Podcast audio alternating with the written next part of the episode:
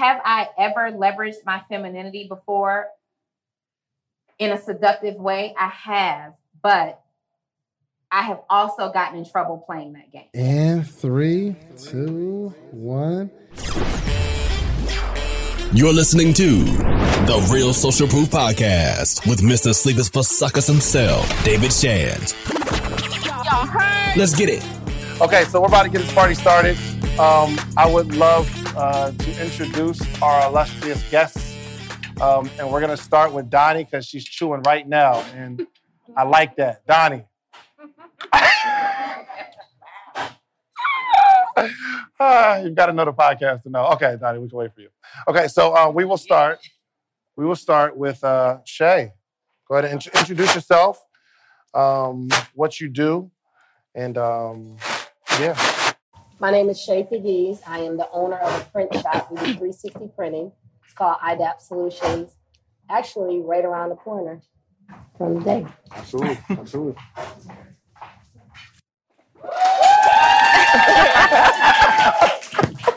Go. Hello, I'm Coriel, founder of Work University, um, an online trade school where we are on a mission to help Black women use their skills to start new streams of income so they can stop living paycheck to paycheck. So I'm excited. Love it. Yeah.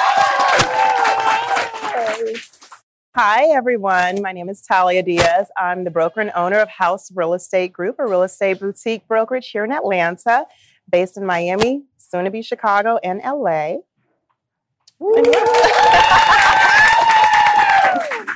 Hello, everyone. My name is Angela McCoy. I am the CEO and president of Full Circle Consulting Group, which we are a um, artist management and public relations boutique firm. Hello, I'm April Mason, and I'm the founder of the Feminine CEO, as well as the All Things Feminine Social Club. What we do is we help women get the business, life, and love that they want by embracing their feminine, femininity. I'm ready. hey, hey, you guys. I am Donnie Wiggins. I am the co host of the Social Proof Podcast, and I am hands down the best business development coach in the world. And uh, me being on this panel, I would be remiss if I didn't acknowledge my beautiful wife and children. They are here. That was good, right? That was that, Good, bro. okay, good, good, good. All right, so cool. So um, I want to I want to get it out the get it out the way real quick, and this will maybe um, lead into a helpful conversation. I'd like to know if you all are single, married, or kind of in between. Donnie, it's for everybody. Okay, I'll start here. It's interesting for the conversation. In I'll between? gladly start if you like. In between? In between. No, no, I'm not.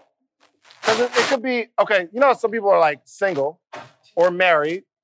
Like Coriel, she is engaged, but she like changed her name last, like her last name already. You know what I mean? But she's not necessarily married just yet. So it'd be like in between then. Mm. No, that's not really. No, No, it's it's not. not. It's It's not in between. It's not in between. I'm very much so not in between. What would you call it? I- yeah, I'm engaged. I'll be married in less than 30 days. I'm a married woman. Oh, There you go. Congratulations. Thank you. Okay. I am single. Single. Okay. Thank I am you. single and dating. And dating. Okay. That's good. I am very much single and happily single and dating. I am very happily married. I have been married for eight years. So, Oh, very happily married. I'm spoken for. Is that married or? Okay. Okay. there is something. Spoken There for. something there. Y'all understand that? The spoken for? Okay, all right, I'm, I'm learning. I'm learning. All right, guys. okay, so um, I didn't go okay, let's do it. because you're not about to get me in trouble. I am in a relationship that is significant. Ooh, I like that. just let, However, for the pressure, I am a single woman until married. Okay. But the relationship is significant. If that if you got you got ladies, y'all understand that? Yes. Because I just I have to put the disclaimer out, Shands. Uh, so many women claim relationships with men or whomever who have no intention to marry them. And because I didn't arrive alone tonight, I'm just going to put it out there one more time that I am single until married, but in a significant situation. I like Good. it. Okay. All right. I like it. Good choice of words. That was good. It sounds complicated, but yes, okay. Queen. Very eloquently stated. So what I would like to know is how, um, because all of you are entrepreneurs, yes, and um, uh, rightfully like killing it in the game. How does your relationship status affect your business, or does it? It does. How so? before I became married, um, if you don't understand entertainment and the entertainment industry and what a publicist does or what an artist management does, your significant other is looking at you like, why are you answering your phone at one in the morning or two in the morning, not understanding that it's crisis management or something didn't happen the way it was supposed to, so I need to fix it. So that was a hurdle that my husband had to get over because he didn't understand that that's not the world that he comes from. So if you don't understand what you do, it can throw a monkey wrench into your relationship until you take the time to educate them on what you do.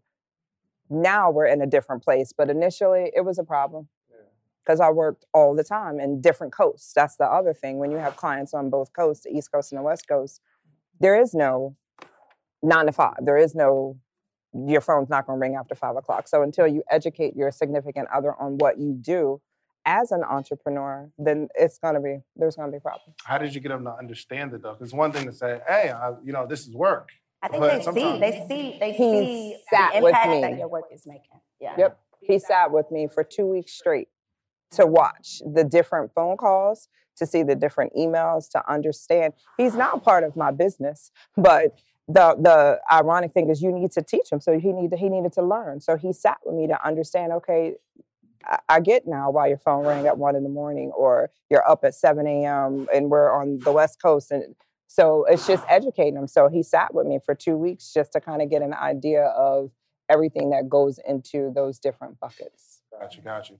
And Cole, you are um we just gonna say married. Just say Um, married. Yeah, for sure. So he uh your fiance, I know Ken is not full-time entrepreneur, Mhm. right? Um a doctor. yeah. Pharmacist, yep.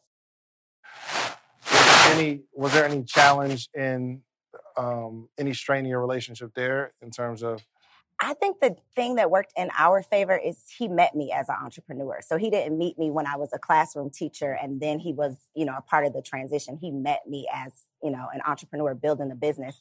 And I think that although it wasn't a problem for us, I think he appreciated it. But I also think, you know, this is four years in and he's been able to see the fruits of my labor. And So it's not just me working on this invisible thing that never comes to fruition that he can't see. He can see the work that I'm putting in because of what's coming out. So I think that if you're in a relationship that's significant, mm-hmm. one of you can't just be an entrepreneur. It's a family business. Like he's mm-hmm. my assistant, he will be the photographer, he will be the security guard. And I say that all the time. And it's not just him, it's the woman if you're in a relationship with the entrepreneur. It's you just kind of have to pick up with what needs to be done. And that is, I think, a challenge for some people to um, to accept or step into fully if that's not what they're used to. Now, I was going to say because when I started my real estate career, I was married. So I was married, new baby, great relationship, and everything else. But because I took my real estate career so seriously as an entrepreneur, and he was firefighter at the time, so very structured schedule, he didn't understand, which is unfortunately why we divorced because I wanted to move back to Atlanta so I can continue being an entrepreneur. Um, I just saw my sights and the ambition here and the drive and the hustle back in Atlanta. And I was like, I can't do this in Montgomery. I don't have that. There's no fire here. So I end up coming back here. But now, when I'm dating as an entrepreneur, most guys that I tend to attract are either CEOs, entrepreneurs, business owners, because they understand that life too. They understand you can't be so structured. Like I can't just take off whenever I want to, but I'm flexible in some ways. So They understand it until it's significant. until it's significant. What do you mean? Yeah, so um, just in dating history overall, before my current significant situation, emphasis on significant, okay? Before that situation, I I I've always dated the entrepreneur type of man and typically this is the first situation that's significant where we haven't understand we're both entrepreneurs, we're both high level entrepreneurs. Uh, but even he one night was like, "What is what's going on with the phone ringing at this time?" He didn't say anything that day, but a couple of days later, he's like, "And another thing," right? Um, and I think too, it's because I'm very client facing in my business, and I built relationship and community. And the community aspect is something that he's newly stepping into. So it's really hard, especially being a woman in business. I don't know if you ladies ever felt it, Co. I know you deal a lot with people in person as well, but you have to over reiterate sometimes that this is a business call. Hey, hey, you have a problem with your funnel? oh, okay. your funnel, right? Um, so it, it just depends. And then there's been other people that, uh, you know, in, in way past experiences that I found myself, even though I was dating an entrepreneur, being the smarter one. And that's no fun either, ladies. Like always being like people being attracted to you because you can teach them Mm, something. Yes, God. So in this situation, it feels kind of equal on that scale, but we're still balancing through the okay, it's time to turn it off now. Oh, you're coming to bed with your laptop kind of deal. Well, yes, I am, because my business is just as important as yours. That battle is still happening. Yeah. So the person that speaks for you right now, the person are they entrepreneurs? Are they not entrepreneurs? Or? Well, here's the deal. Um, I was married and I went through a divorce, and one of the things that was a big problem was he would say, "So you're gonna be on the computer all night?" And it wasn't until I had to learn how to do business as a woman versus being a businesswoman. Explain that. Oh, explain that. So the reason why I trademarked the feminine CEO is because I had to learn that I got much further being a woman and not hustling. I don't. I'm anti-hustle, anti-grind. I take off when I need to. I take a, a hour lunch every single day. I only operate in my masculine energy 15 to 20 percent of the day. I take off at five o'clock, and I didn't know to do that until my children. They're 27, 25, and 23 now. But I didn't get this understanding until my sons were in the ninth and 11th grade. And I watched when I got back into the woman role and just being a woman versus doing a woman, I watched my son's masculinity rise up. Mom, you need anything? They took the lead. And I said, I wonder what uh, would have happened if I would have done that earlier. And I was diagnosed with lupus, but it came from me hustling and grinding and doing business like a man. So I put so much stress on my body. So when I did get back out there and start dating, I dated from a woman perspective. I wouldn't even allow him to really talk to me about business. I don't I don't discuss what I'm doing. He may see things on social media or on TV or whatnot. That's not a conversation. I'm trying to get to know you as the individual. So I've learned how to put my business down and just be the woman. And it gets me further in business. I've never made as much money in my life until I got into the feminine energy and started getting business done. So just put this in perspective for me because I'm transitioning. Yes, ma'am. How much money are we talking when you start like being? Which? Girl, listen. I, you know, because your girl makes a good check, right? Let, us say. but if I turn up the femininity just a Girl- little bit more, how much Girl, multiplication listen, are we listen. talking? Add, add some zeros. Okay. Add some zeros before the decimal, baby. Yeah. Can we explain that? Um, you said something like operating. I was operating in my masculinity. To explain that, when women are operating in the masculine, and we all have it, it's not something that we are void of. It's not this or that, it's this and that. I just li- limit the percentage of it. Most of us, especially if you're s- single or been a single parent or have been doing things on your own, especially the older a woman gets, the more masculine she gets. Why is that? It's because she's gotten so independent and not used to de- it being interdependent with anyone. So you have to actually put yourself in a position to receive. Put yourself in a position to ask for help. Put yourself in a position to say, no, I can't do it all. And I'm, I'm not going to do it all. I'm going to put me first, even before the children. Mm-hmm. And a lot of when we we don't like to do that because it makes us feel like we're bad parents. But what happens is we're no good for anybody else. You know, and we don't have morning routines where we take the time and say, you know what, between this time and this time, it's all for me. I'm going to shut things off. And at this time, this is my night routine, right? We don't do those things. So we don't, we're not getting the feminine downloads. Femininity is all about our creativity. The masculine is the doing, the executing, the focus, the being analytical. The feminine is receiving, it's being open, and it's just surrendering to it. So when I say I made more money when I got into feminine, because I learned how to surrender and take off the control. And what happened was the downloads came, and then I could use that 10 or 15% of masculinity to execute.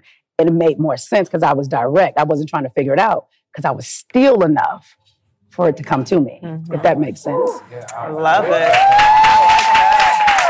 Yeah, I like that. Shay, I, I would love to hear your perspective on this topic because, like, you are a no nonsense businesswoman, right? So, I would love to hear your just your perspective on this whole conversation. Well, my business is a little bit different because my business is male dominated. I own a printing shop, and you rarely, if ever, see any woman, any women to the scale that I'm printing at. Um, I applaud women that start in their living room or in their basements.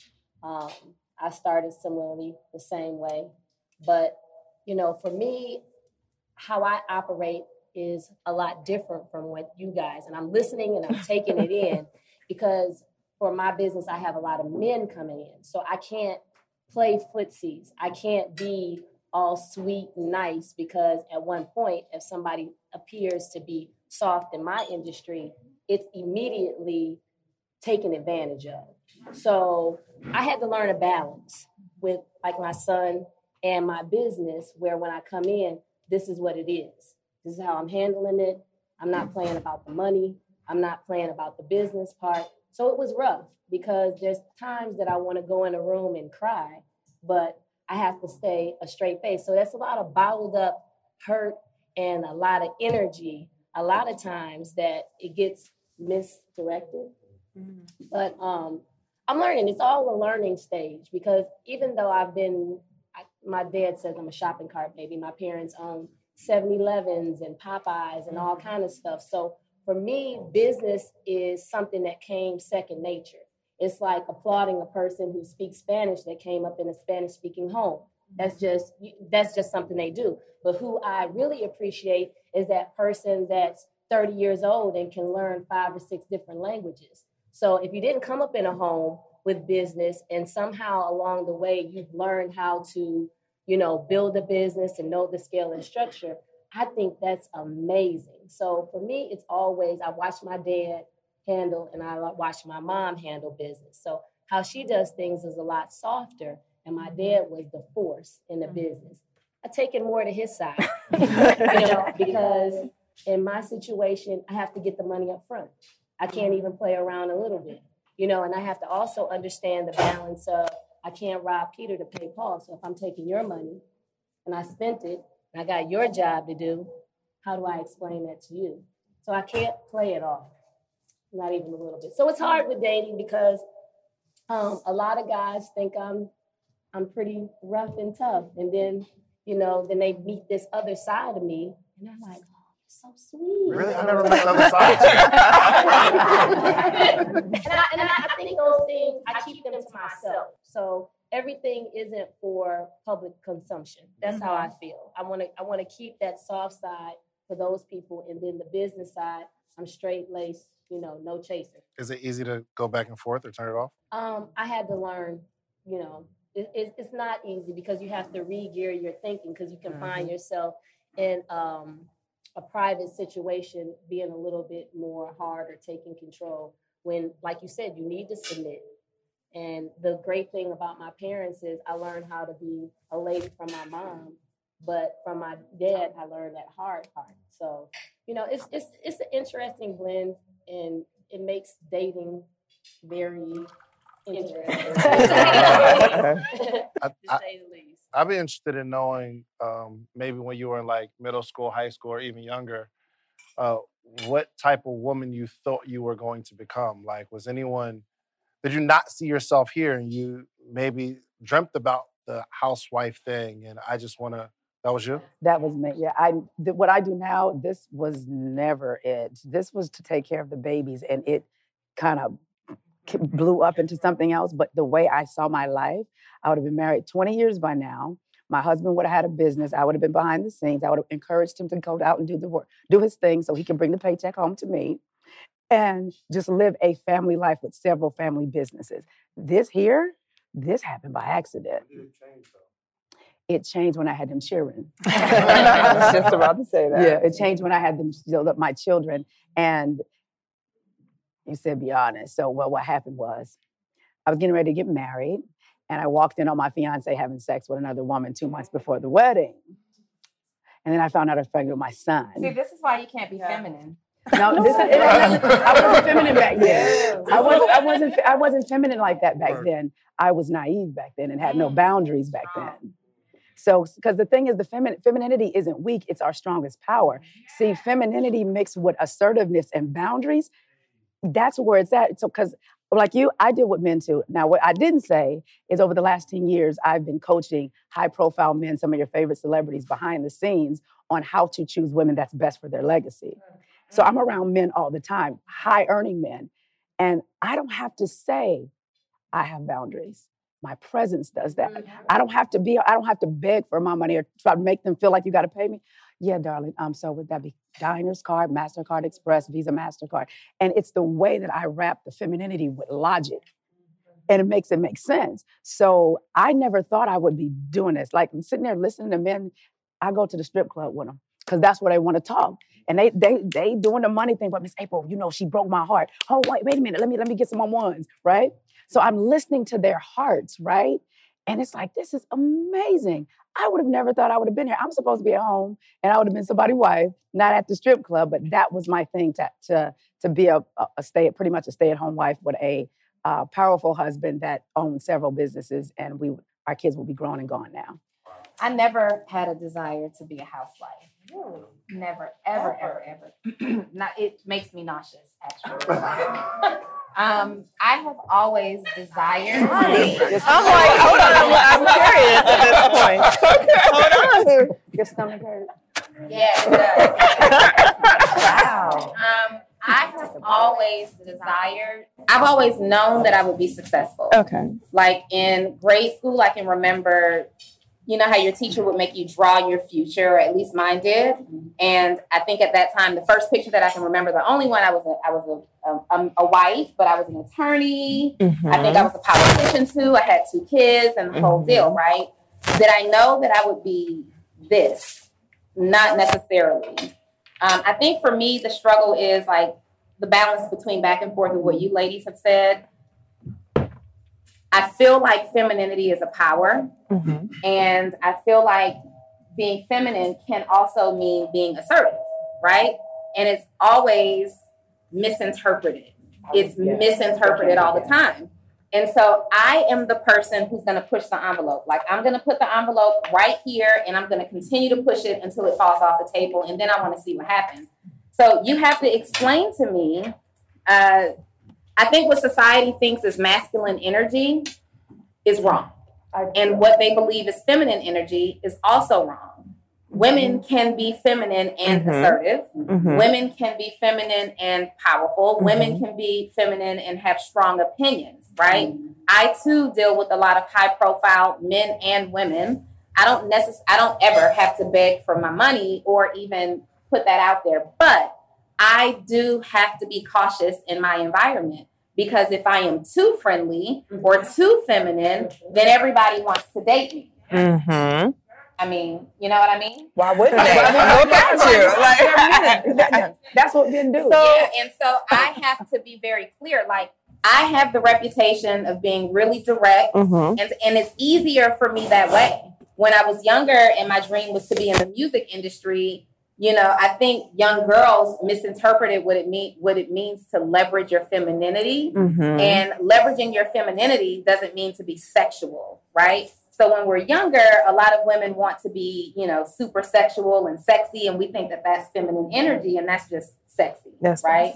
Um, understanding that you have power and when to assert it and when not to assert it is feminine energy, and I can guarantee you that masculine or feminine, there isn't a woman who doesn't desire a relationship with someone where she can take that masculine hat off. We are just looking for the space to be able to be us, be free, be feminine, not be judged and taken advantage of. Absolutely. Absolutely. So for me, um, I'm a mom of three. I have a 15 year old son, eight year old daughter, two year old son. Um, been married, engaged twice. Been there, done that. Still believe in love. Still have the fairy tale of what I want. Growing up, I've always wanted to get married, be happy, you know, have businesses because I saw that growing up in my family. My grandmother had her uh, monogramming business and print business for a very long time in DeKalb County, and I saw that. But I also saw my grandmother be very submissive to my grandpa. So I saw her still cooking, you know, making sure his meals are good, still taking care, still allowing him to leave the house, even though he was retired and she was probably making way more money than him after the fact. She still allowed him to be a man and be masculine and everything else. So that's what I grew up with and that's what I saw. So I saw her still be an entrepreneur and being independent in that realm where, you know, she'll get around her sorors and, oh, y'all couldn't tell her nothing. She was Miss Thing. She had DeKalb County on lock when it came to getting the teachers' jackets done and all the embroidery and everything else. She had her business rolling. But my grandfather still took care of the bills, the household, made sure everything was a okay. And in dating and even being, you know, single as I am now, um, throwing that out there again. Single. Very single. Um, so even in dating, I still look for a man that allows me to still have my role of being independent, but not like how Donnie said, looking to partner with me so I can teach him how to be the next CEO of, you know, Bust Down Records or whatever. I'm not but you guys get what I'm saying. You know, you understand, right? So I am not looking for that type of guy. I just want someone that is bringing more to the table than me. Allow me to learn from you because still as a woman, I want to learn from him. I want to gain his wisdom. I want his experience. I want him to say, "Hey, babe, let me show you how to do this another way." I want him to be my my coach. You know, my business coach. My if I don't have Donnie, I need him to be there side by side and Girl, say, you do not. you Let know? me tell you. Because They my situation that is significant uh-huh. coaches me. And it just it drives me nuts. Really? It drives me nuts because it doesn't go both ways, number one. Right? Um, I think just recently maybe it started to go both ways, but I can't coach him. And there are because I'm trying to know that one because Yes, and you're married, right? Yes. Yeah, it's you.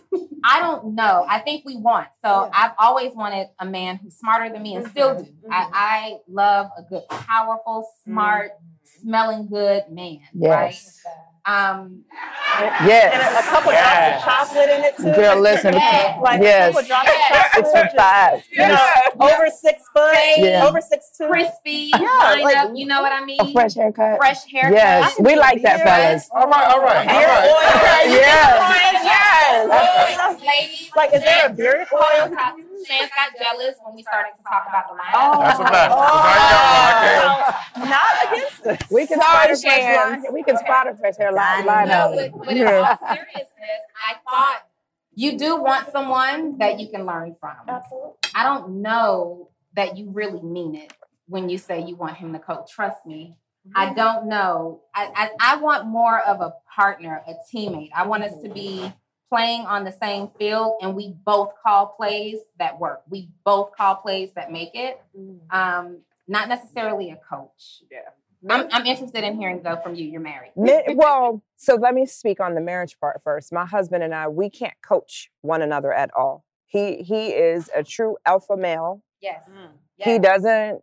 It's not that he doesn't listen, but he doesn't listen. like he doesn't. Like he doesn't listen, and I think sometimes he'll ask my opinion or ask for my professionalism just because I'm his wife, not because he he really wants it because men and most men and most of my clients are men and it's this.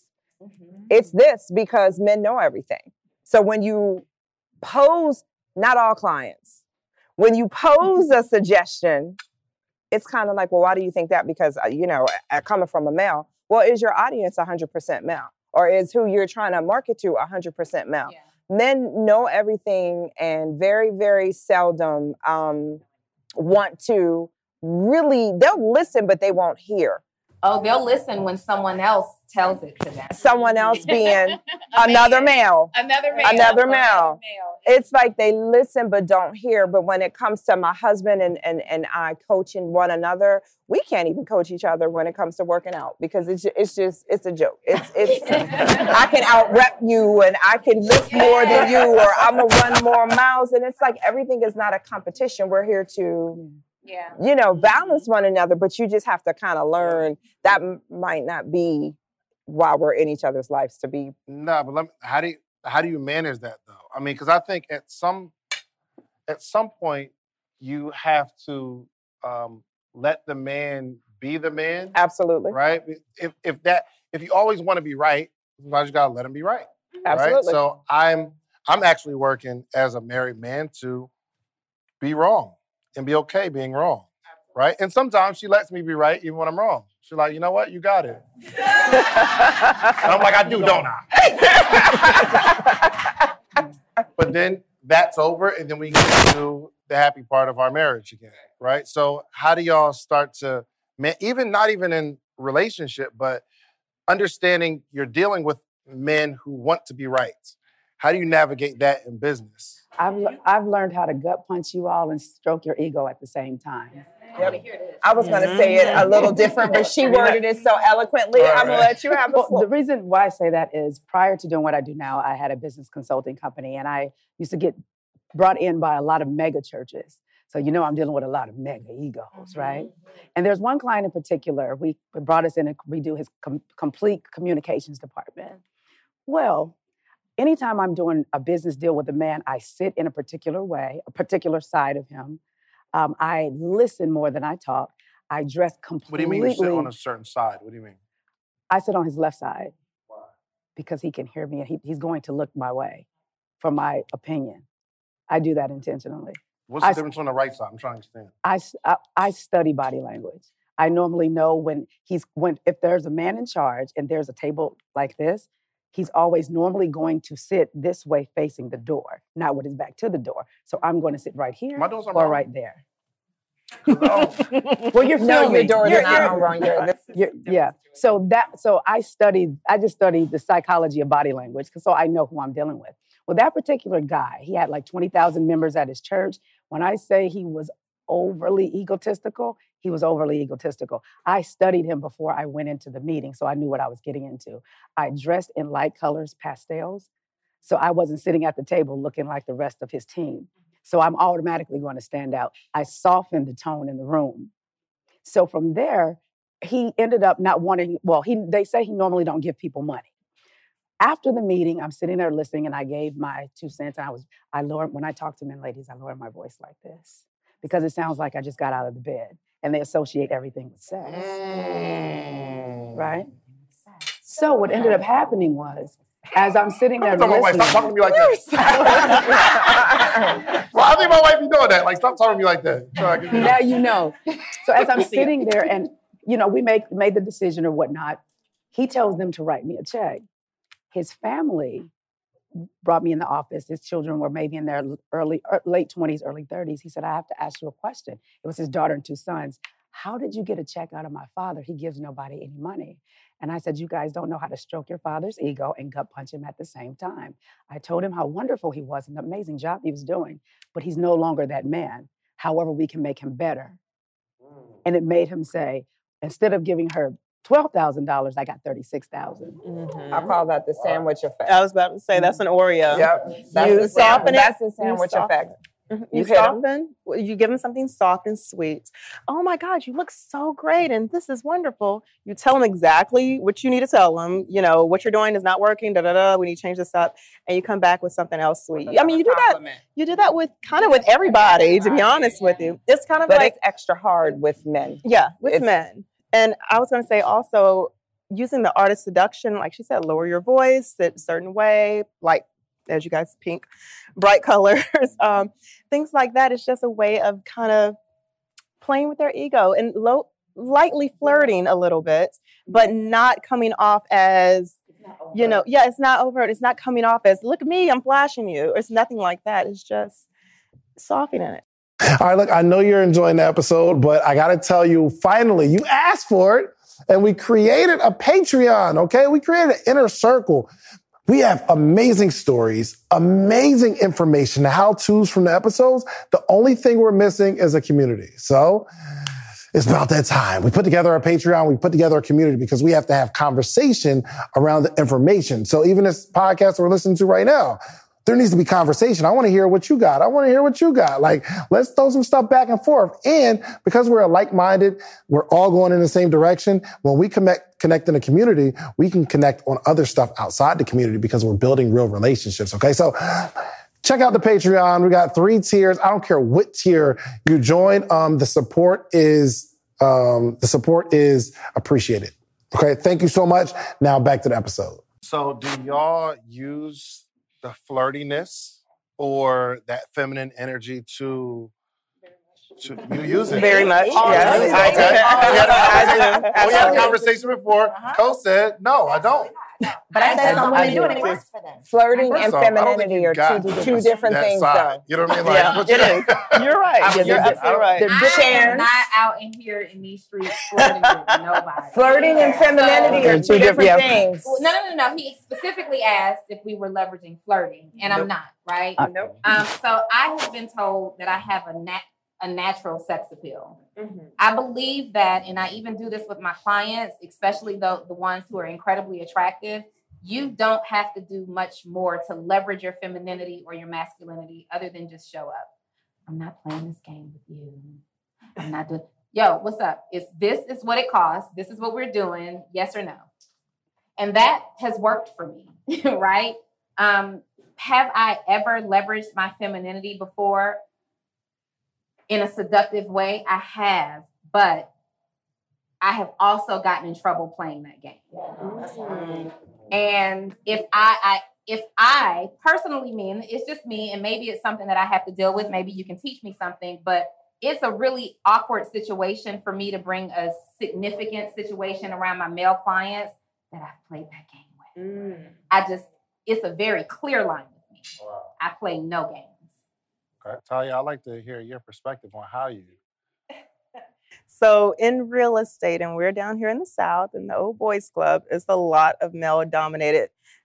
In the last 15 years, we've had a lot of women to come into this business. Let me be very clear, because I've been in the business 15 years. So especially in the last five or 10 years, it's been a lot of women that come in the business.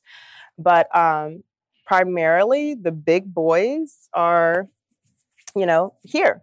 Um, and it is very male dominated. To get into those rooms, a lot of times, especially when you're talking about big commercial deals, big land deals.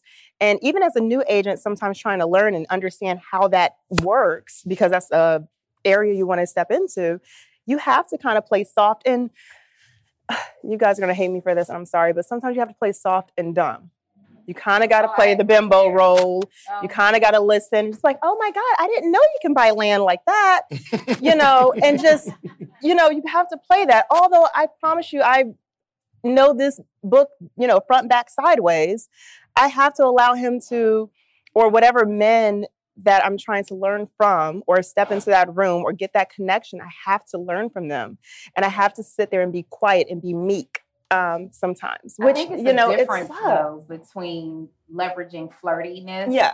and leveraging and that that is what is very important Okay. here understanding what is actually leveraging your femininity Mm-hmm. Yep. and then flirting and, and riding a very thin line It's so important that Black voices are represented in Black media for so many different reasons. And the next generation of Black uh, voices and influencers from Black voices can be found on NPR's new collection, Black Stories, Black Truths. Black Stories, Black Truths is a celebration of Blackness from NPR.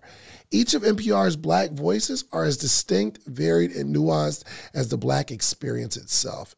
In the Black Stories, Black Truths collections, you'll hear stories of joy, resilience, empowerment, and creating world shifting things out of struggle. And every episode is a living account about what it means to be Black today, told from a unique Black perspective. From Bobby Shmurda to The Wire, Michelle Obama to reparations, there's no limit to the range of Black stories, Black truths. I listen and I'm enjoying these conversations that are for us, by us. Black representation again it hasn't always been uh, shared from our perspective and black perspectives haven't been censored in the telling of america's story now they are the story. In NPR's Black Stories, Black Truths, you'll find a collection of some of NPR's best podcast episodes celebrating the Black experience. Here are a feed of episodes from across NPR's podcasts that center Black voices. It's NPR. Noir. Turn on NPR today and hear a range of voices as very nuanced and black as the country we reflect. Stories should never be about us without us. Listen to the Black Stories, Black Truths on NPR, wherever you get podcasts. I am always going to question what's happening. What's up, podcaster or soon to be podcaster? Get ready to level up your podcast game because the number one podcast education summit of the year is back and it's bigger and better than ever. I'm talking about the second annual podcast summit happening on July 4th and 5th in the content creation capital of the world. You already know ATL, baby. Atlanta, Georgia, going down July 4th and 5th. Two full days. Imagine this. Imagine you getting all the game you need to take your voice, your brand, your your business to the next level. Imagine getting all the insider tips. Imagine getting all the know how that you've been craving for the last two, three, four years where you're talking about you're going to start a podcast, but you haven't yet because you don't have the tools, you don't have the tips, you don't have the tricks. I don't care if you're just starting or you're a seasoned pro. This summit has something for everyone. Picture you mastering the basics of setting up your podcast or unlocking the secrets to grow your brand on social media. We're not just talking about podcasting here. I'm talking about you want to build a long form catalog, whether it's skits, movies. We got people talking about script writing. This is an incredible experience. Imagine, imagine discovering the art of securing these lucrative sponsorship deals. And that's not all. Learn the ropes of creating a pitch deck that has sponsors knocking down your door. But wait, wait, wait, wait, wait, wait, wait. There's more. This isn't just a summit. This is an experience. I'm telling you. Rub shoulders with industry leaders. And you got to network with the other people that are doing what you're doing. All the guests that have ever been on Social Proof Podcast, I'm giving them a free ticket. And in exchange, they promise me that they're going to sit down and do short interviews with you. We got podcast booths for our VIP members where you can sit down, pull somebody to a side, and you're going to create content in real time. I know what you're thinking. How do I get a part of this podcasting paradise? Well, it's simple. All you have to do is head over to podcastsummit.com, grab your tickets now. But hold on, hold on, hold on, hold on, hold on. Because I have something really, really special for you. I got a little treat for my early birds, people who take action. The next 20 listeners and only 20 listeners who get your tickets right now, okay? I'm not only going to give you 20% off of whatever ticket level you get, you get 20% off. But if you use the promo code BIG DEAL, It'll take 20% off immediately, but I'm also going to allow the first 20 people to, listening to this right now to be able to bring a friend, bring a teammate, bring a partner for absolutely free. You get general admission, they get general admission. You get VIP, they get VIP. Whatever ticket level you purchase, you get to bring a friend, partner, colleague, boo thing for absolutely free. Nothing extra required. My team's going to reach out to you, get your partner's name, or if you don't have the person you know right now yet, you got time, no pressure, you get us back. But use that code big deal. That triggers to let us know you get to bring someone for free. So don't wait. So secure your spot at the number one podcast education summit in the country. Join us July 4th and 5th in Atlanta. Let's turn your podcast dreams into a reality, y'all. Head over to podcastsummit.com. Use promo code Big Deal at checkout and get your tickets now. Don't miss out on the opportunity to take your podcast to new heights, take your brand to new heights, take your business to new heights with this unprecedented offer, okay? I'll see you at the summit. And don't forget to use promo code Big Deal. What makes what you do masculine and then what me what what, what I do uh feminine, right? What what determines that? Number 1. I have always wanted to do business like the boys do it. They don't have to compromise or put themselves in uncomfortable situations. And I just refuse to do it. I won't do it. If it's something that I enjoy doing and if it's a strategy or a technique that I love to use, absolutely. I'm incredibly feminine. He'll tell you, like, I am really bossed up and and and tough when it comes to business. But at home, I'm in my bonnet and I'm walking around and I smell amazing. I'm drawing him bubble baths and all mm-hmm. kinds of stuff. But you will. We don't need to discuss You discuss draw a bubble that. bath? Did she draw your bubble bath? Oh, there we go. Yeah. Hold on, she has or she be drawing bubble bath? never mind. Never mind. Never mind. First of all, Continue. No, keep going. Keep going, Dottie. You good. You good. Keep going. First of all, okay, but but I enjoy now, but but I am because I tap into what people call masculine energy so well. He also he'll one day is if people knew how feminine and silly and goofy and girly you were, they wouldn't believe you were Donnie Wiggins. And then the next day, you know, as soon as I state an opinion that's different, it's you're so masculine, right? It, which which one is it? Which one is it? Um, just like this conversation, if there were six men sitting here, we would not be talking about their wives right now. we would not be. Well, if We would not be. would. If we, if there were six women up here, the conversation may have turned to how do you deal with this and your significant other, and we'd be talking about something completely different right now. It's always, and I even had to train you in that way. Like, let's stop. you Yeah, that train me. Okay. Yeah, absolutely. yes, you have to train people. Every mm-hmm. single person who interacts with me, and you, and you, and you, you train people how to deal with you. And it just gets, you know, when it's when it's about a woman, it's always about a relationship and our softness. Nobody ever tells a man, why are you so masculine and when are you going to turn up your feminine energy? It just it doesn't happen as often. At all And so then I am the person who sits here, and I know you agree, right? I'm the person who sits here and says, why are we so focused on women being masculine and feminine? Let's just all do good work together.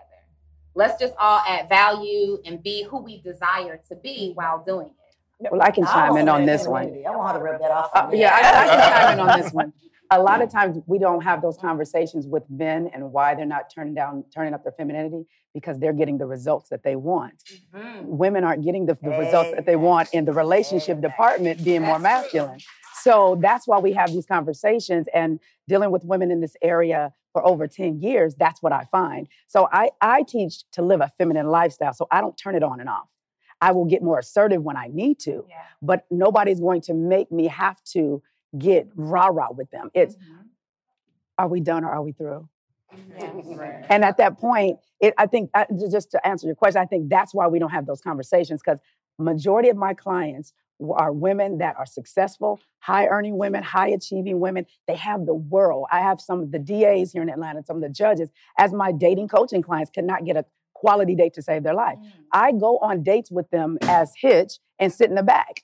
And I'm watching how they interact. I'm watching their conversations. Nothing about them says woman. It says, I am a dude in a dress. Mm. So at the same time, what happens is it's like you're asking, you, you want me to help you find this alpha male, but alpha males ain't checking for alpha females like that.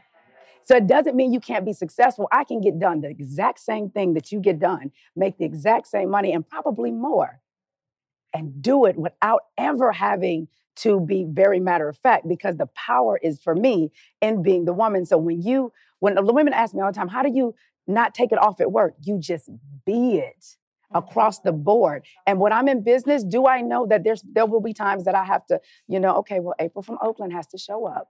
Do I know that? Yes. Yeah. However, at the same time, because I learned that putting so much stress on our bodies, doing business the masculine way, and I ended up with a full blown health condition. Because of it, it changed the dynamics for me. It said, how can I get the results in this room with these men, make the same money that they make, make the same connections that they make? How do I do that? Mhm. I do it through just being a woman walking through the door. I think if we made more men comfortable, though, tapping into their feminine energy, they wouldn't be so offended by a woman.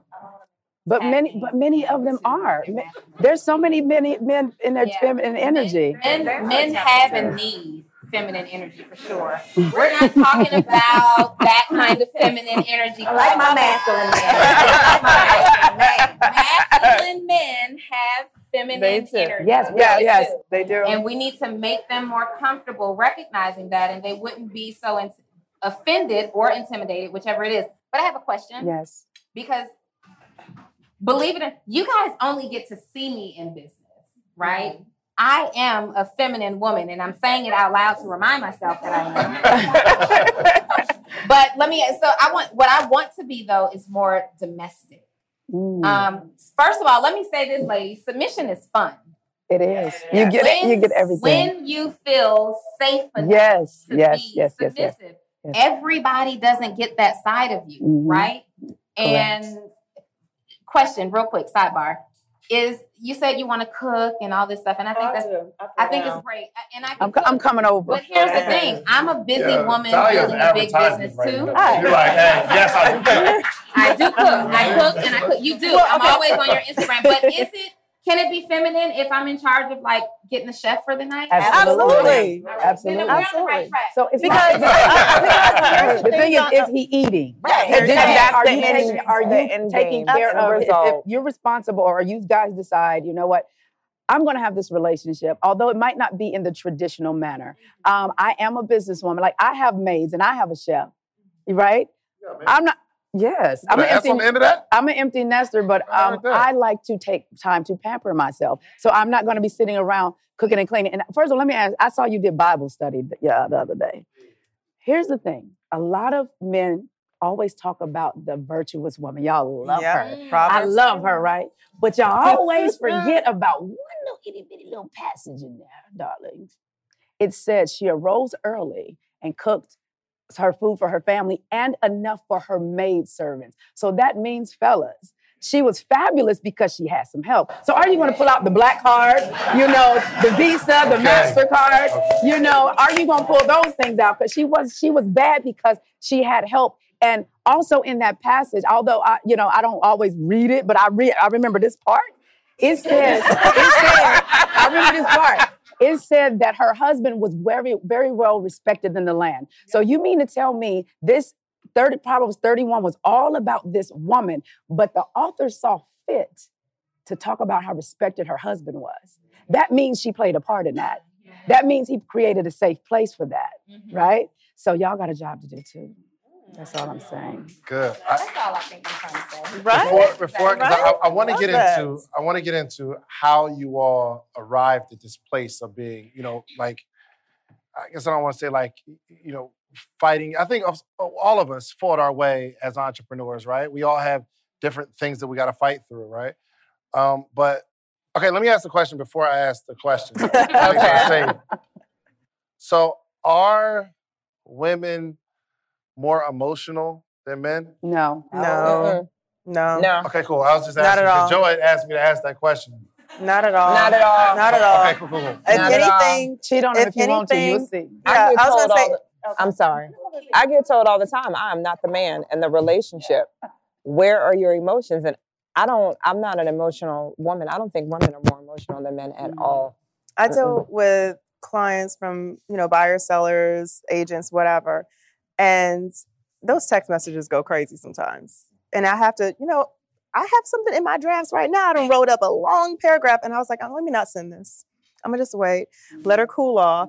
I'll talk to her in the morning. I, And I think men aren't taught aren't taught how to deal with their emotions. We don't teach our boys how to deal with emotions. We tell them not to be emotional. Feminine So then when they grow up, That's what I mean. for my son.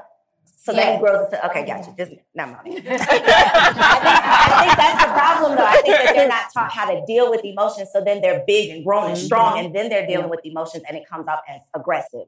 Or, you know, they they don't know how to handle their emotions, I think. But I think that women just balance them a little bit So better. are, but we are still have women more in tune with their emotions?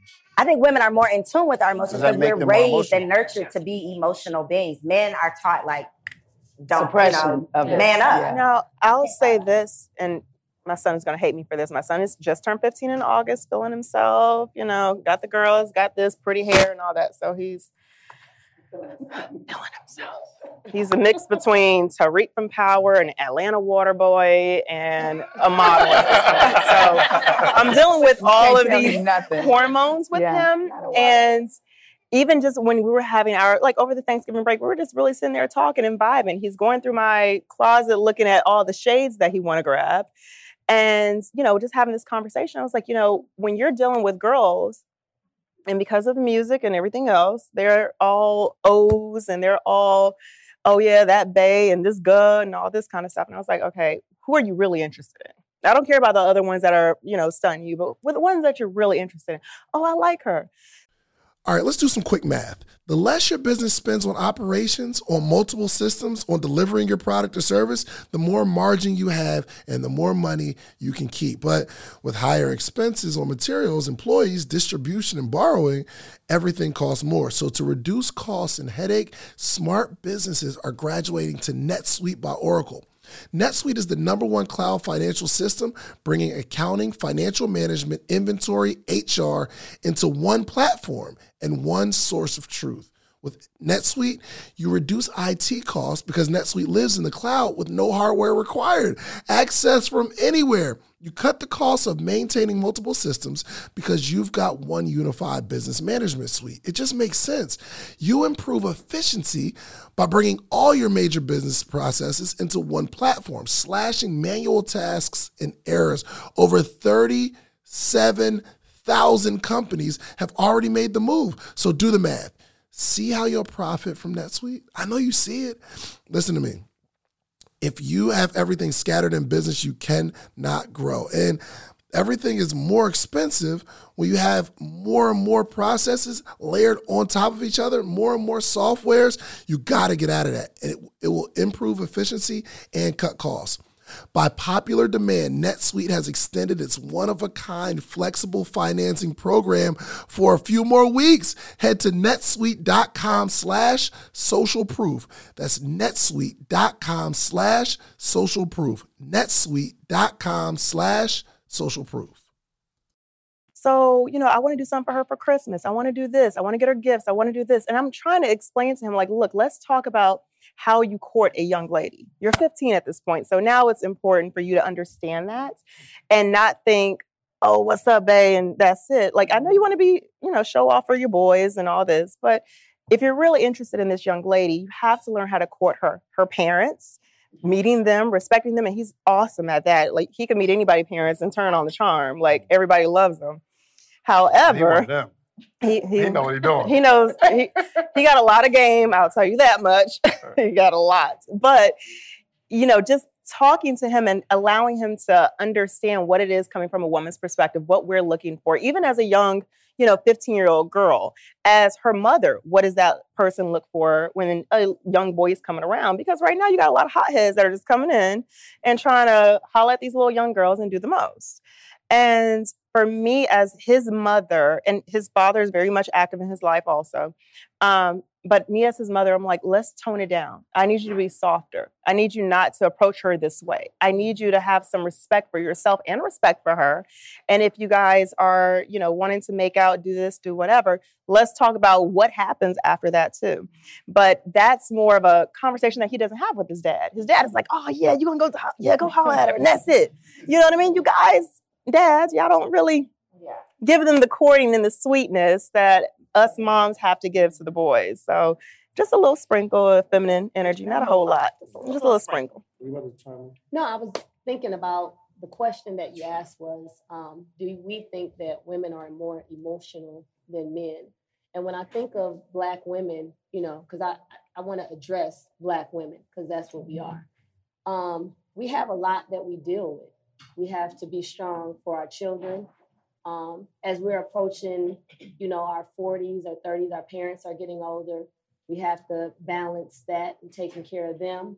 Um, we have to deal with a lot at work. And if you are an entrepreneur, entrepreneur and you're working for somebody else, there's a lot of character and integrity and things that are going on there. So I think what happens with us is when I worked for Chrysler, and I worked for Chrysler for 20 years, the young ladies that were white got away with if things didn't go their way, the first thing that they would do was Cry. run and cry. So I got better at their game. I'm gonna outcry you.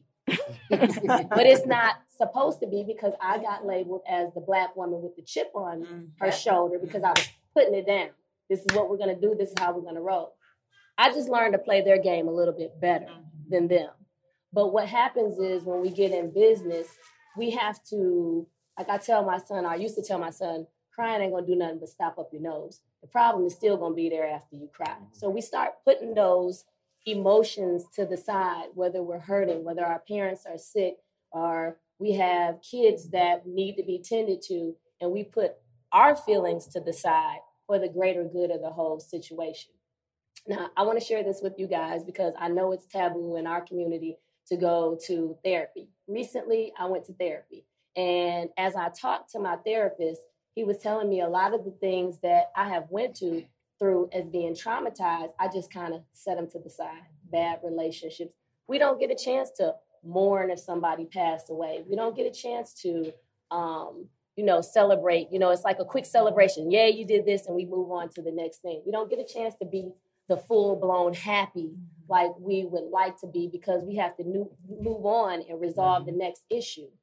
Um, I think we need to take time. And, and as Black men, you guys are told, you know, you're dealing with all these other uh, situations in society. You know, how you got to be a strong Black, black man for your family. So you don't get a chance to step to the side and cry or be sad.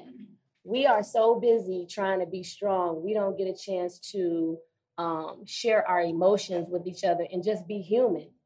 As we look around, we see um, people passing by people or they whip out their phones and you see somebody in help and, and we're watching the video and you're going, how can you stand by and let this person do this to this other person? We're so busy trying to record and get this moment so we can upload it.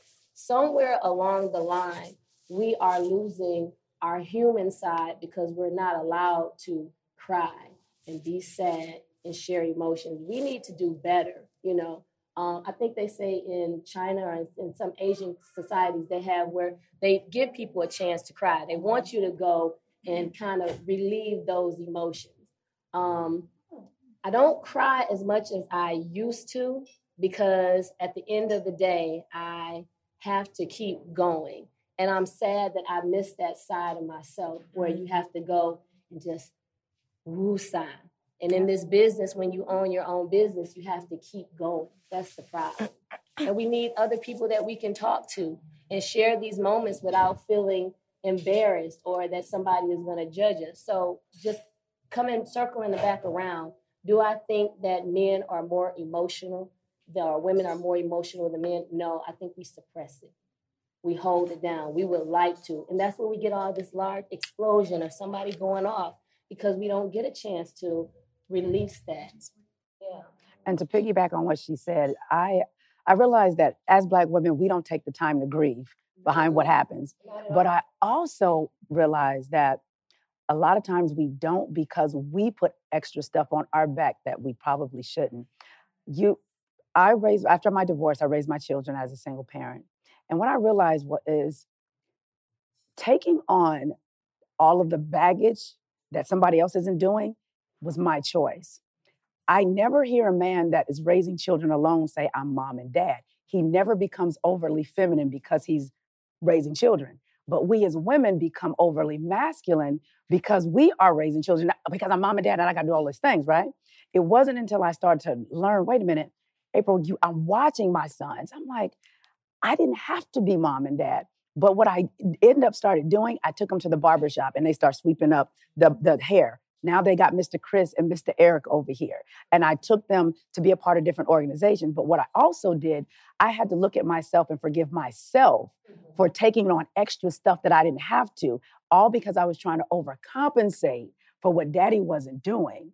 And now I put extra stuff on me, and then I say, Ain't nobody helping me. Well, nobody told you to do that. There is help available. But society make us feel like if we are not superwoman, we're not a mother. I wrote a post that went viral in 2015 and said, please do not address me as a strong, independent black woman. It's not a compliment. Because when you think of something strong, you do not think of coming to the aid of it.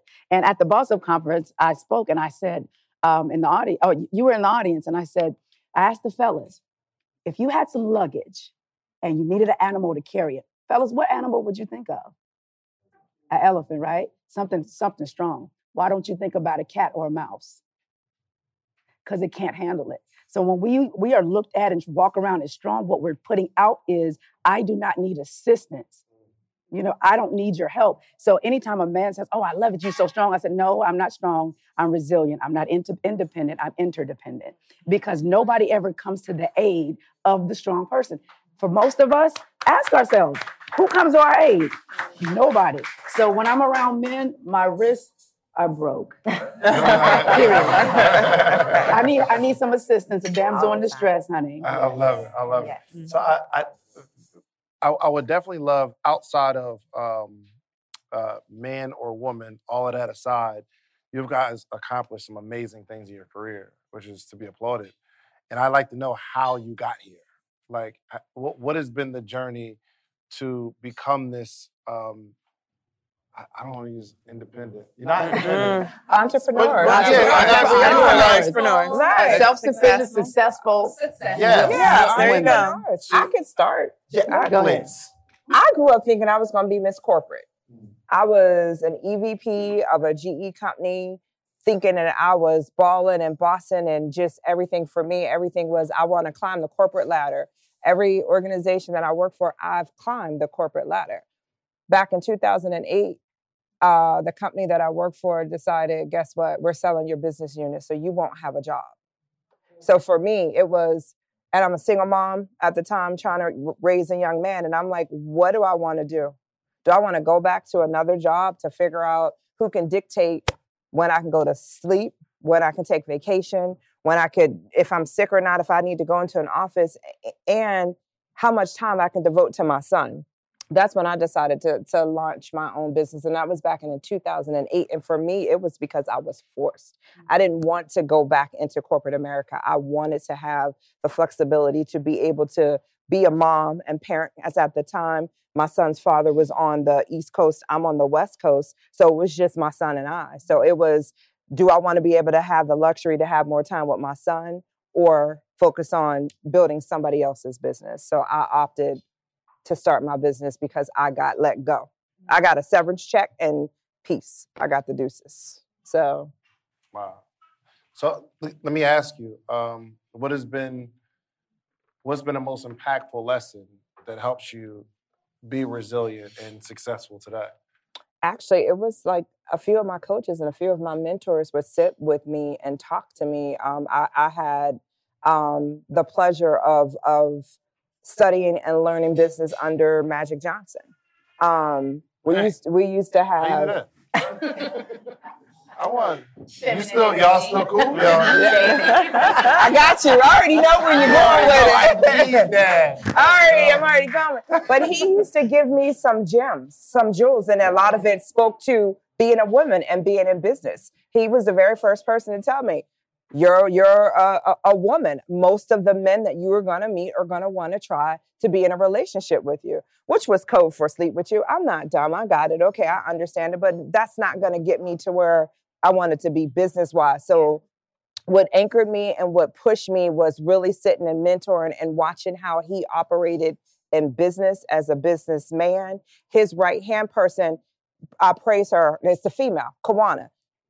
Sat with Kawana many a days, many of long after hours, and we would just sit and we she was learning, I was learning, he was mentoring the both of us. So for me, one of my most impactful things was producing, and I don't know if I'm aging myself, was back in the day one of his Midsummer Night Magic events was being a part of that and just pulling the different business components, learning sponsorship, learning talent management, learning how to deal with artists that we were bringing in and understanding personalities and just learning from him. For, for me, that was extremely important and extremely helpful in business and, and teaching me business.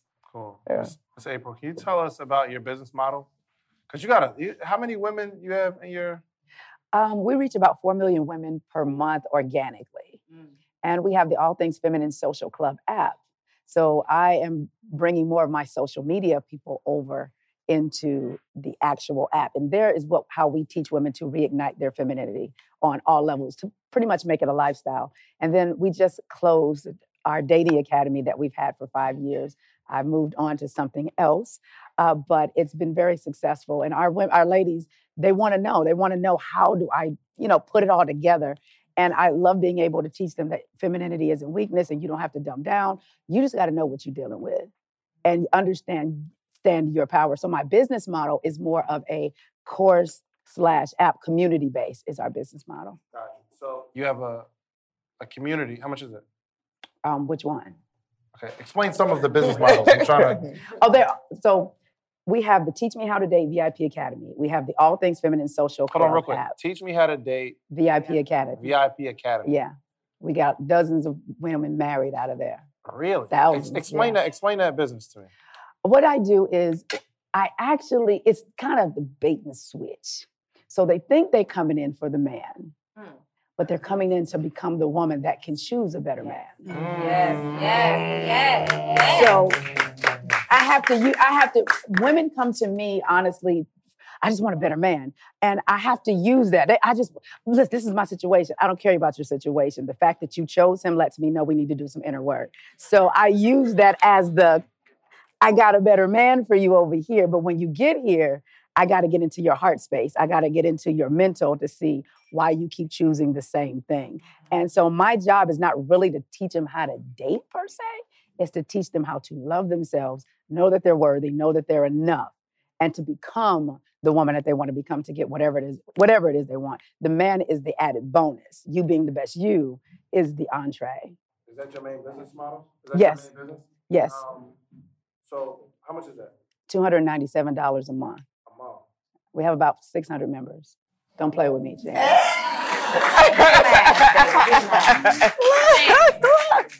You want to put something together? I feel like You we. wanna Uh, Yeah, That's dope. calculator. you know I- we do deals all the time. so, so how did how did you start it? What was the beginning of that? Honestly, I find problems and I solve them.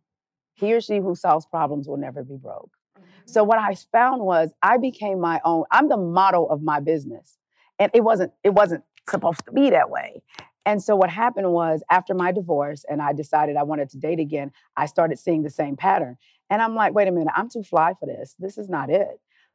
The outside was too fly for this, but the inward was the very thing that was attracting. So it's not about what you attract; it's what you choose to entertain. So I was still choosing to entertain people that I thought my flyness was too much for, but that was an indicator to me that you're not as fly as you think you are because you're not doing the inner work.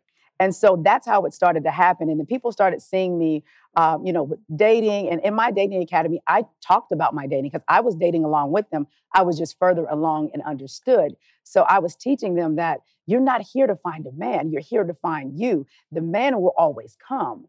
But the type of man that you're asking for, he don't want that. So you got to figure out what type of woman you want to be to attract that. You can't keep giving a cat dog food and wonder why it's not taking it. You're using the wrong bait. So that's how that, that's how that happened. And I did a video that went viral in 2016. Um, it was a video. I don't know if y'all saw it where they talked about why black women will not get married. And it was crazy. And in my mind, I was like, wait a minute. I called my best friend. I said, Joe, I'm about to do a video. It's about to go viral. He said, How do you know? I said, I know every time my videos go viral, I know because it's a download from the creator on what I should be saying. So I always know. In that video, the lady, or I think it was CNN, she was talking about why black women would not get married and we have become the new um, middle class. But everything that the women listed in the video of why they couldn't find a man was all about their accomplishments, how much money they had. So here I come. Well, you know, that's not what men are looking for. The type of men that they say they want, they're not looking for that part. It's an added bonus, but they weren't mentioning anything about I can be peaceful, I can be cooperative. You know, I can be a woman that I can be assertive, but yet I understand that I'm not trying to always win the war. I mean, win the battle and lose the war. I understand okay, I'm gonna let you have that because in the end, you're gonna mess it up anyway. So I'm not gonna get all messed up about it. Yes. So at the end of the day, I'm watching this video and they said nothing about being a woman. Everything was, I go to church, I love God, I have my degree, I'm part of the fraternity, all, I mean, sorority and all of those things. But I'm like, but where the woman stuff at? These are all things that you're presenting to the alpha men that you want. They have that already. And so I did that video and it flew. And from that point on, I've been known as the lady that teach femininity. And I just ran with it. But if it was up to me, I'd be living in the country somewhere, y'all, on like 70 acres of land, chilling with my chickens. I love it. but With your chicken. yeah, yes, with my chickens. Cole, I think you, uh, I, I, I know your story. Um, you built a similar business model and then sold it, which you're the first person I knew to like build a business and then sell it. Really, really cool. Thank So you kind of share kind of your journey as an entrepreneur as well. Let me take it back to the single wives club. What I'm I doing. a bridge version. a bridge version. Yeah, so I have always been, um, since leaving the classroom, any teachers in the building? Any, no teachers? Dang, I don't ever get on the stage and there's not a teacher in the building. There you go. Okay, well, yes, yes, that counts. Okay, okay, y'all have checked out the building. Okay. Well, I used to be a classroom teacher, taught second and third grade, got into a relationship, thought I was about to be married, got engaged, ended up just crazy. And when I got out of it, I was so ashamed that I had broken off an engagement that I tried to leave the country. Like I tried to leave the country. I was gonna go teach in Abu Dhabi. I ain't lying, y'all. I was gonna go teach in Abu Dhabi. Um, had gave, given up my contract here, and I realized literally like two weeks before I was supposed to go that I was just running, and that I was eventually gonna have to come back. And so um, I ended up not going to Abu Dhabi. Instead, went to bartending school. Quite a change of plans. Went to bartending school instead. Um, became a full time bartender. Working part time actually at the bar, I was making more part time than I made full time teaching with a master's degree. And that was like mind blowing to me. And that realization pretty much confirmed for me that I could never go back, that there was no going back. And so I had to figure it out. Um, and so the Single Wives Club was that business that I started. It was literally me just in my living room trying to figure out how I got into that relationship, me and my friends, and how we could avoid situations like that in the future. And much like yours, my message with the Single Wives Club wasn't, um, you know, why am I? It was why am I attracting all of these bad men? Not all these men, all the men are bad, but why? Are, what's your point of attraction that is bringing this energy to you? And that was what we were trying to figure out how we could become the woman um, we needed to be before becoming a wife. So, strangely enough, met my man in 2017 when I sold that business. I don't know if it all happened, you know, for that reason or not. But um, I'm about to circle back to the relationship readiness space because, like you said, we're not successful in relationships. Black women are killing it in business, but then we're alone at night, you know, and and that might be your goal, but I, you know, I always, I've always said I want some honey to go with my money. I don't know. I don't just want the money. Like that's not that's not the complete. That's not my idea of success. You know, having the family um, is success to me. So, long story short, did a lot in the empowerment space um, with women empowerment events, and you know, a, a lot uh, the brunches that people be talking about on Instagram. That was my lane for a very long time. But I got out of that in 2019, and now I run Work University, which is all about helping women turn their skills into new streams of income. So for those educators that are in the classroom that know that they can be earning more and doing more with their skills, or for the people at the office that know that they don't want to climb the, the corporate ladder, figuring out how they can leverage their time to earn more income. Gotcha, gotcha. And what is one thing that you've learned through business that helps you continue to continue to grow your audience and grow your income? I know for a fact that what I'm doing is is is purpose driven. Like I'm not just coming up with these ideas. Like you said, it's like a download. Like I know for sure the things that I'm called to do are going to save someone's life, and I can't stop doing that. I love it. I love it. That's So awesome. yeah, we, Yay. So Shay, um, have you ever had a job?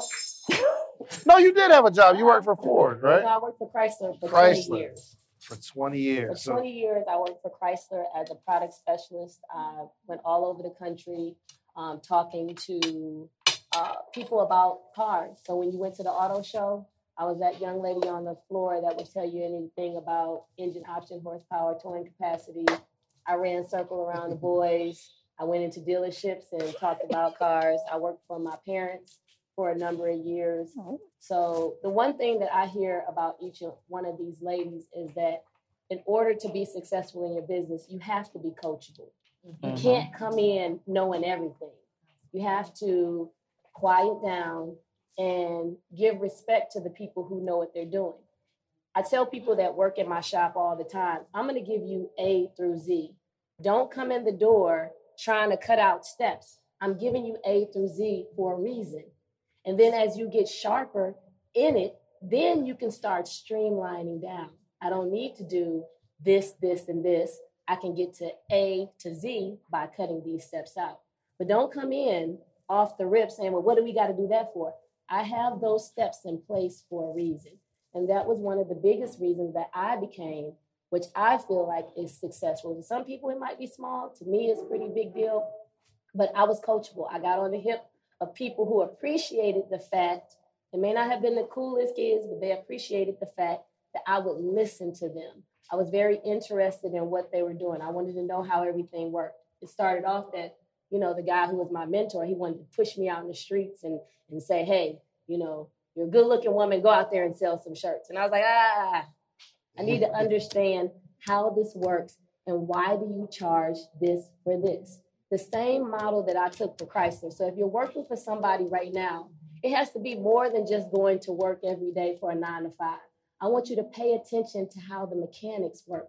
How do they do the logistics? And a lot of those things, if you work for a Fortune 500 company or if you work for McDonald's, look how they set their structure up. Pay attention to that because those are things that you can steal to structure your business.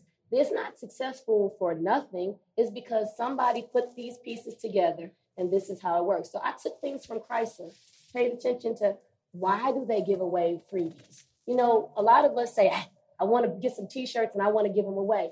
You don't even understand the reason why Chrysler gives those tchotchke items away. When they give them away, they want you to fill out a card. You know why? Because each time you give that information, that's worth 50 to $100 to them. It's going to tell them about their demographics. They're going to say, mm-hmm. you live in this neighborhood and the average income of this household can only comes in about 100,000. That means they only can afford an Avenger. And then they're going to push the Avenger. Or in this neighborhood, they have to have certain type of financing. So you think you're getting a, a $3 t-shirt and that's a big deal? You have just gave them a $100 worth of your information. That's a big mm. deal. So when people come into my shop and they say, I just want to give away some shirts to advertise my business. I'm just not a person that wants to take your money. I want you to understand a person is going to wear your t-shirt. This is not a designer. It's not Burberry. It's not. They're going to wear your t-shirt to bed. They're going to, you know, clean up the house and they're to throw it in a hamper. Somewhere in your mind, you think they're to wear your t-shirt to the club. They're to wear. They're to wear. Girl, let me tell you, they're to be wearing my t-shirt everywhere. No, no, no. They're gonna thank you for your contribution, and they're gonna wear your T-shirt to bed. So let's make those dollars. I mean, and I- it's a, a very true. hurtful That's true. because I got all these people coming in with these grand ideas about how they're gonna market their business, and I go, hey, don't spend your two thousand dollars on that. Make it make sense. If you're gonna put your money towards something, make sure it's in their hands. Let's do a tote instead of a T-shirt. You know why? Because a person is gonna throw their gym clothes in it. They're gonna throw their groceries in it, and they're gonna haul it around everywhere. Let's make it make sense. So with my business, I don't want to take your money. I want it to mean something. It's not a quick buck for me. It, it it's mean you come back. You mean you want to learn something from me. So I, I try to teach people what I learned from Chrysler.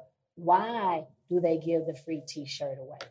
It's mm. because they want you. And so if you're not giving a T-shirt away and receiving something back in return, like their email or their information on them, then you're just throwing your money away. So these are the things you have to be coachable. You have to pay attention when you're at work on why do they do things. Don't just go in there like, I'm just here, you know, and they're gonna write me a check on Friday. You know, pay attention to how they do their marketing. Why do they do it this way? What's the outcome? What's the result? They do a lot of studies behind everything they do, and everything they do has to mean something. When you walk into Macy's, that is real estate. It's a reason why Sean John is right in the front when you walk through the door. When you go to the grocery store, it's a reason why they have certain things as you're going through the checkout. They pay for that to be positioned a certain way. And you have to think about this with your business, okay? Mm. So That was good. That was good. That was good. All right, so you guys are gonna get a survey, okay? then, then let's put it together. I want to know where y'all live, okay? Your income. David Shands presents to you the morning meetup.